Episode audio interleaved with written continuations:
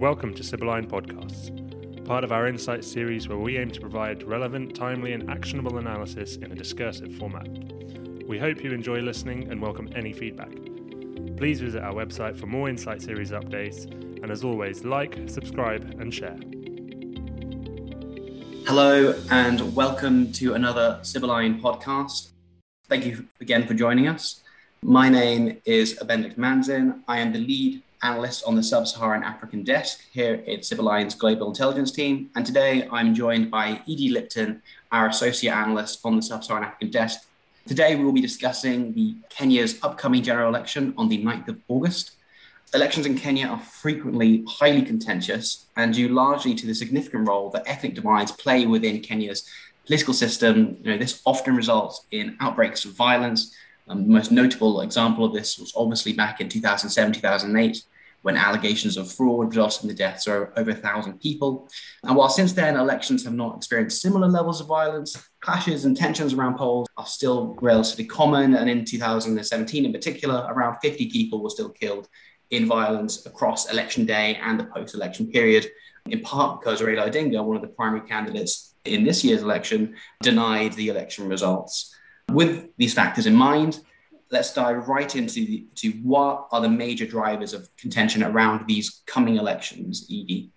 Yeah, so at the moment, there's not too much disagreement in terms of policy, except for a couple of issues, one of which is China. So Ruto has threatened to deport Chinese nationals that set up small retail shops. He claims that they're stealing Kenyans' jobs. In contrast, Odinga is focused on the high cost of Kenya's borrowing from Beijing, which is now struggling to service. It's risen to around 6.4 billion over the past five years. So Odinga previously negotiated deals with China, including a railway that linked Mombasa to Nairobi, but that's been subject to quite a lot of criticism. Um, so Odinga kind of says he wants to renegotiate loans with creditors, including China, if he won in terms of other issues of contention, there's also the potential debt restructuring. So Kenya's external public debt is at 36.7 billion US dollars now, which is 34% of the GDP at the end of 2021. Odinga, his campaign is kind of focused around the emphasis on debt sustainability. He wants to restructure public debt and economic growth. In contrast, Ruto has said he won't look to negotiate any debt concerning existing borrowing. Ruto is promising much more in terms of his policies. So he's promising to shift the focus from large infrastructural projects to smaller enterprises, which implies more borrowing, although he has said that he will kind of focus on debt reduction efforts there. I think it's worth noting that really, in terms of policy, the, the two candidates have basically, aside from the couple of issues that you mentioned just there around kind of a more hostile approach to China versus an approach which generally is more focused on addressing Kenya's debt on the part of Joe and Odinga. Generally, in terms of policy, there's broader agreement. They're both pledging to take action to improve the lot of poorer Kenyans. Ruto through saying that he will help develop um, agriculture. Odinga by saying he's going to provide a sort of subsidy to Kenya's poorest, uh, alongside similar pledges to invest in agriculture. So there isn't generally a sense, I think, in Kenya that any of the candidates really significantly degree on the key issues, nor is there, I think, a great sense that either candidate is necessarily has the answers to dealing with Kenya's mounting economic challenges. Really, the main issues that this election breaks down on is the, the issues which Kenya elections have frequently broken down along on in the past. It's again about these ethnic divides. Ruto had a, a standing agreement essentially with the outgoing president Uhuru Kenyatta in the last two elections that he would essentially bring his Kalenjin community on board with the understanding that when he then ran for the presidency, Kenyatta would do the same. And he would bring his Kikuyu community behind him and, and back Ruto. But because of issues that they've had while essentially being in office together, you know, Ruto being Kenyatta's deputy, that agreement has largely broken down. Um, Kenyatta after the 2017 election, there was the, the, the, handshake moment with Odinga. And since then, he's worked much more closely with Odinga, even though he's an opposition leader. And uh, as now openly backing him. And, and, and that's widely been perceived, both by Ruto and by the wider Kalenjin community, as a sort of stab in the back and a, a sort of evidence of a, a kind of an elite conspiracy to basically deny the Kalenjin community access to government and the higher offices in Kenya. So there is that kind of angle of, of ethnic animosity again eking into this election process. And we've seen that with widespread hate speech on social media in particular. And there have been some efforts by um, entities like Facebook to kind of regulate this, but there are concerns that this hasn't, hasn't gone far enough. And that this narrative that there are ethnic communities that are trying to deny other groups power through electoral fraud and manipulation of the polls could be a, galvanizing issue in the post election environment. With that in mind, what do we expect are going to be the results, or Edie, what do you expect the results are going to be following the election? So it's really close at the moment. The latest polls are showing that Odinga is ahead with about 47% compared to Ruto at 41%. 55% of voters in 18 counties are backing Odinga at the moment, and 55% of voters in 17 counties are backing Ruto. So it's really close at the moment. It kind of comes down to major areas like Mombasa, Nakuru, Kiambu, Mount Kenya as well is a key battleground. It's really going to be quite influential in the result. So Ruto has a support base among the Kikuyu community, which is the largest ethnic group, as you say, but the running mates as well are kind of adding to this, the closest to the results with Martha Karua and um, Gachagua. They're also from the Kikuyu community. So they're likely to influence the results in that way. I think also it kind of comes down to whether Odinga and Ruto dispute the the results and whether that, that goes to the Supreme Court after they potentially lose. I think that will influence the aftermath of the results in that way, whether that's going to impact prospects for violence and things like that. So before we get to that, I think it is worth kind of digging into what you've highlighted there in terms of the ways in which the polls are, are likely to go.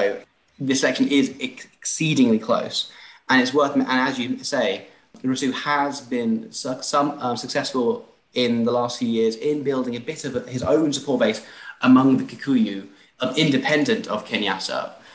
But the selection of running mates really threw those calculations up into the air because while it looked like Ruto had succeeded even without Kenyatta in, in basically dominating that community, the selection of Martha Karua by Odinga, a member of the Kikuyu community, seemed to play much better than Ruto's running mate, Rigathi uh, Gachagua, who is um, you know much less well known among the Kikuyu community, generally you know, he comes with his own corruption scandals, whereas Karua is generally perceived as being respectable, well known, has an established record in that community. And so it does seem that that has helped bring a lot of that community back over to Odinga, and I think that will in, influence the results. It's also worth mentioning, I think, the possibility that we might go to a second round, because uh, obviously the way elections work in Kenya, the candidate needs to get at least 50% of the vote in order to win. Now, I think it's while it's a possibility,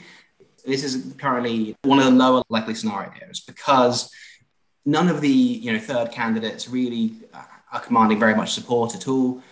And while polling has always put either candidate below the 50% margin, that has always included a large body of people who are undecided or, or say that they're not voting. If this whole body doesn't vote, then it's likely that Odinga, who has been kind of consistently marginally ahead in all these polls, should have enough of a margin of victory to, to come over the 50% line.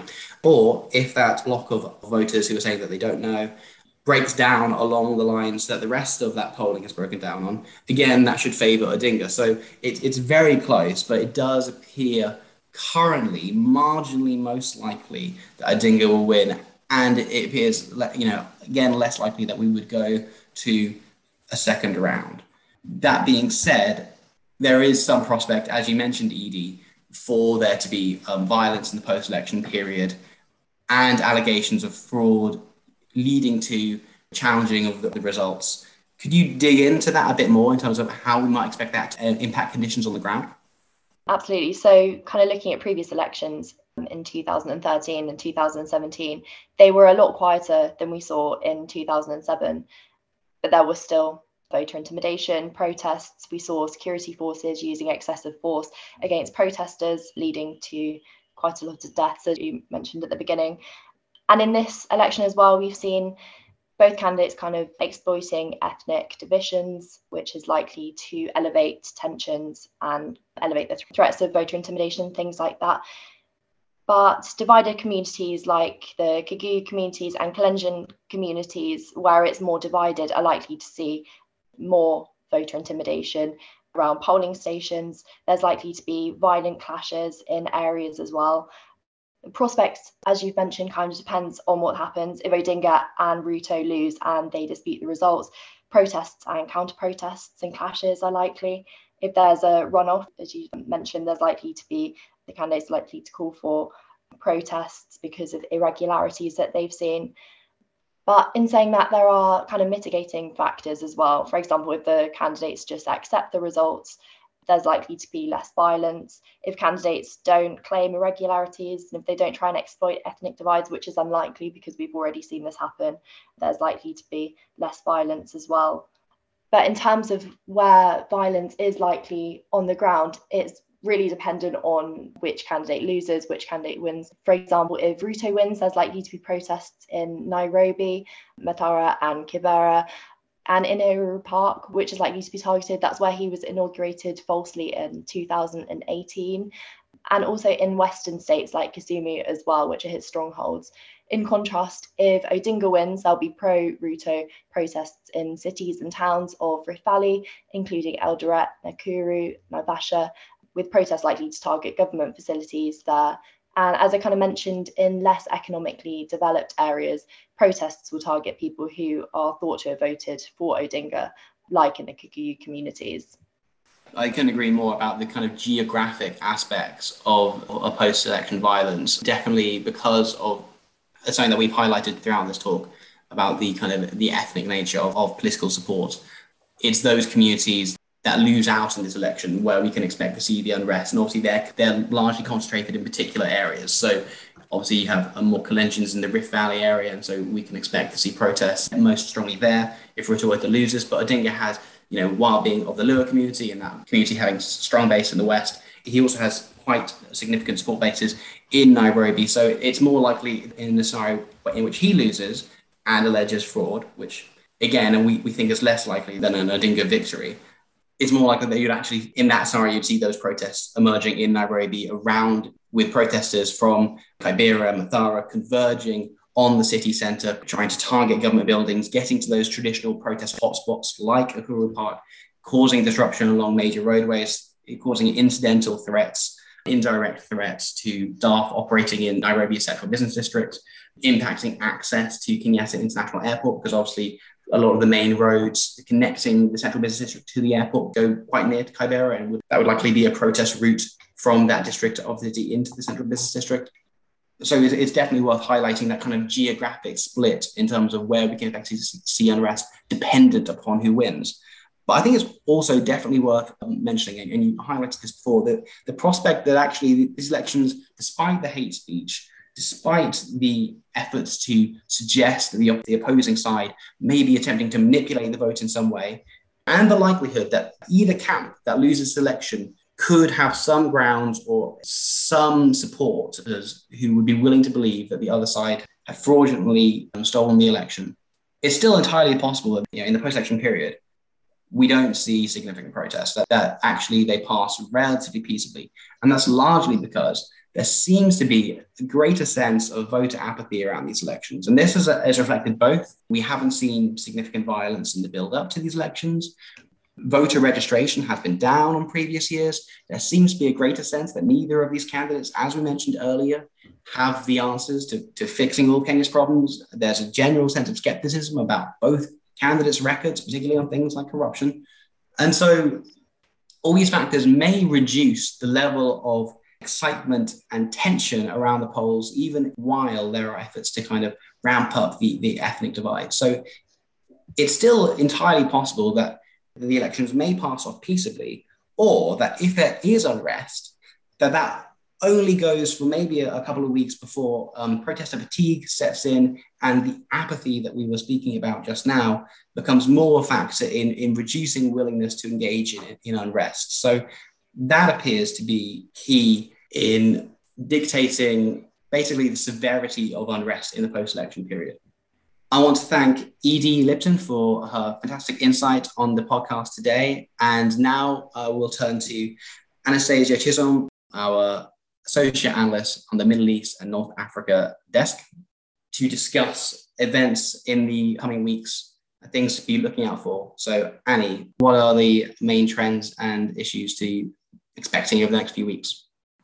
On the 5th of August, Turkish President Recep Erdogan is set to visit Russia and meet with President Vladimir Putin. No official agenda has been released yet, but likely topics of discussion will include grain exports from Ukraine amid Russia's uh, continued targeting of cities such as Odessa. On the 9th of August, Sri Lanka could witness protests against the election of unpopular new president as anti government protesters continue to call for rallies amid the ongoing economic crisis. While protests have been largely peaceful, high levels of participation and the strong state security presence is likely to result in high levels of disruption and possible clashes. In Europe, the European Union's ban on imports of Russian coal will come into force on the 10th of August. Energy security risks will increase as a result of the sanctions, particularly in Germany and Poland. Many Polish homes continue to rely on coal for heating, with socioeconomic risks set to rise, Meanwhile, steel and chemical industries in Germany will face increased bottlenecks in supplies. On the 11th of August, there will be gatherings outside of Brazil's University of Sao Paulo Law Department. They are presenting the Democratic Charter, which promotes democracy and opposes President Jair Bolsonaro. Given the polarization over upcoming elections, the event has a reasonable possibility of attracting Bolsonaro supporters, driving the risk of violent clashes. Thank you very much, Anastasia. And thank you all for joining us for another um, Sibylline podcast. For more information about the topics discussed today or to find out about upcoming events, please get in touch with us at info at sibylline.co.uk. Thank you again for listening to us today. Goodbye.